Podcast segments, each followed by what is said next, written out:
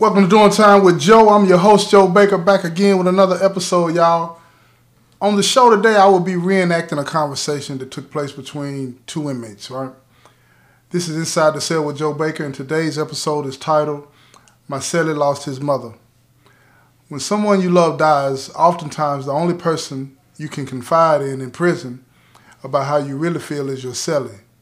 In this episode, Joe consoles Brian about the death of his mother. Let's take a listen. What's going on, bro? Uh, not much, just chilling, man. What's up with you, though, right? Man, I just found out, bro. The chaplain called me in his office, bro, and um, found out man, my mom died last night, man. Man, Yeah, I'm just. Bro, sorry. I'm just, to, God, what happened? Sorry to hear that, man.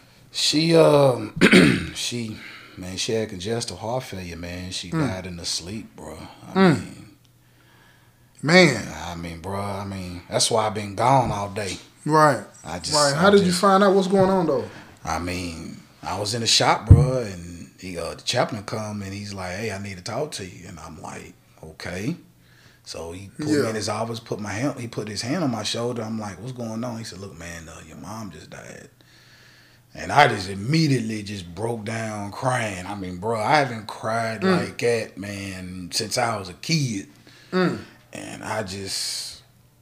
Man, so, man. bro. so I asked him. So immediately, what was on my mind? I said, "Man, let me go. You know, see if I can go see her."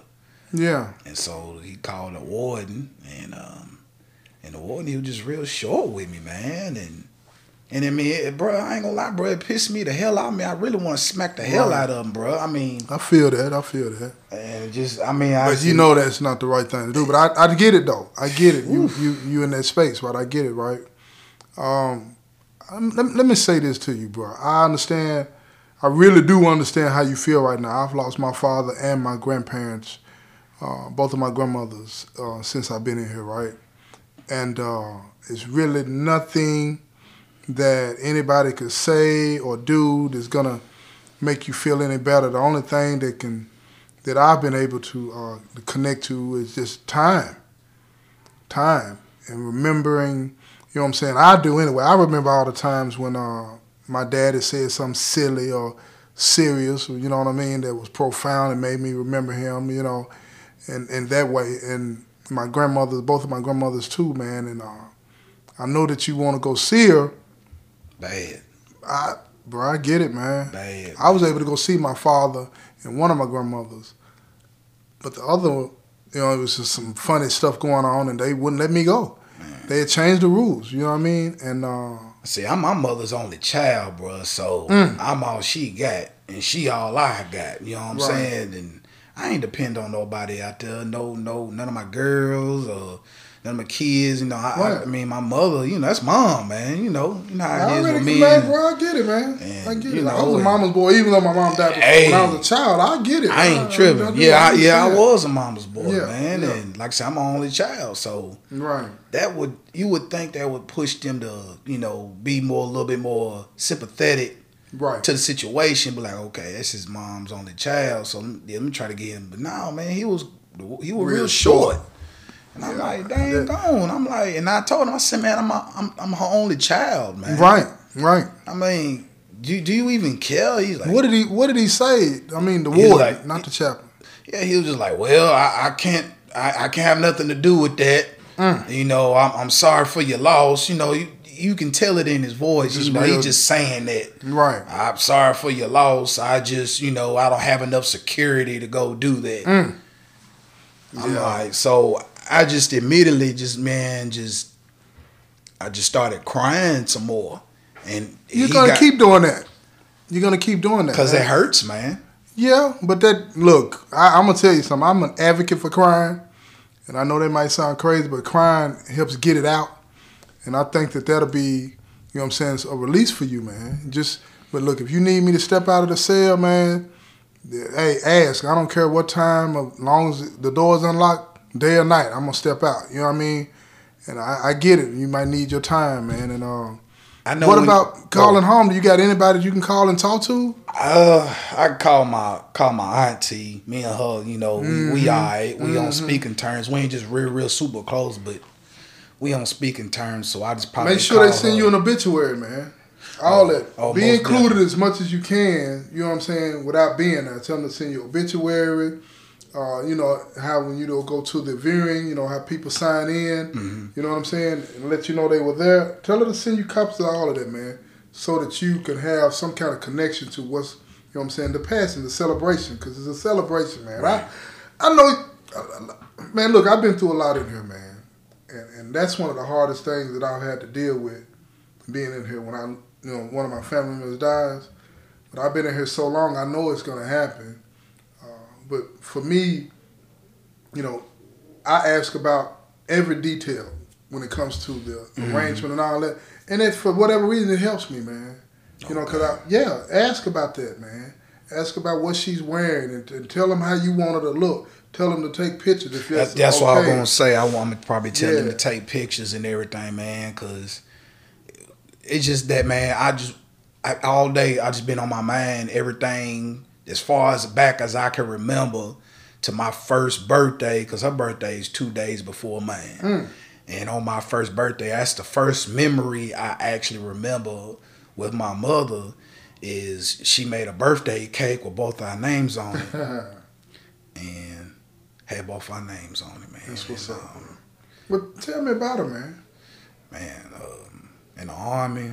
I'm an army brat, so you know she she was in the army for about ten, no, about eight years, Oh. and we moved around a lot. And uh, Yeah.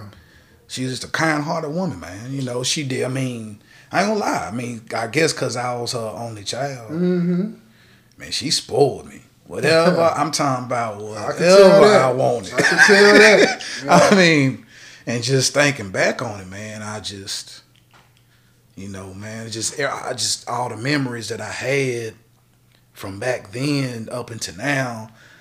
It's almost like my whole life with her is flashing before my eyes. Remember when she helped me get my first car? She bought me a car on my when I graduated high school. Bought me my first bike. Bought me my first this. I mean, just did everything that a mother is supposed to do.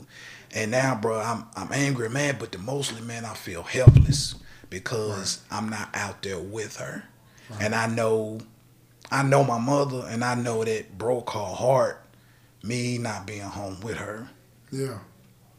you know, in her time of need. I get it. Cause I mean, I get it. I mean, Okay. she got grandkids. I gave I gave her five beautiful grandkids, Right. and they come over there. You know, you know, you know they call her Nana, but Mm-hmm. she has a good connection with them. But you know, Mhm. it's just you know, I'm her son. You know, Right. I'm, I'm her baby. Yeah, I'm her, her son. No matter how old I am, I'm still her baby boy. Right. And you know, it's just it's just hard to deal with, man. And so if you see me, bruh, and and I got my the pillow over my head, you Yeah, know why, man. I'm just you know just trying to do my I best understand, brother, man. cope you ain't got to look here, man. No shame, man. You ain't got to worry about me. You know what I'm saying? Just you you got to get it out. You know what I mean? Do you uh are you a believer? Of course, Well, as a believer, then you know that you'll see her again. yes. You know what I mean? Yes. Um, hold on to that, man. But hold on to you got letters from her. hmm You know what I'm saying? Pictures. Pictures. Look at them. Read those letters over and over. Keep her alive like that. You know what I'm saying? Think about her. You know what I'm saying on a daily basis. Talk to her. You can still talk to her. Mm-hmm. You know what I'm saying? You might not. You don't need to call on the phone. You know what I'm saying? But you can talk to her. Just anywhere you find a, a few minutes to yourself, talk to her, man. For real. Because I have no doubt that she's listening. I have no doubt. I understand. Believe me, bro. I get it. And but that works. It helps.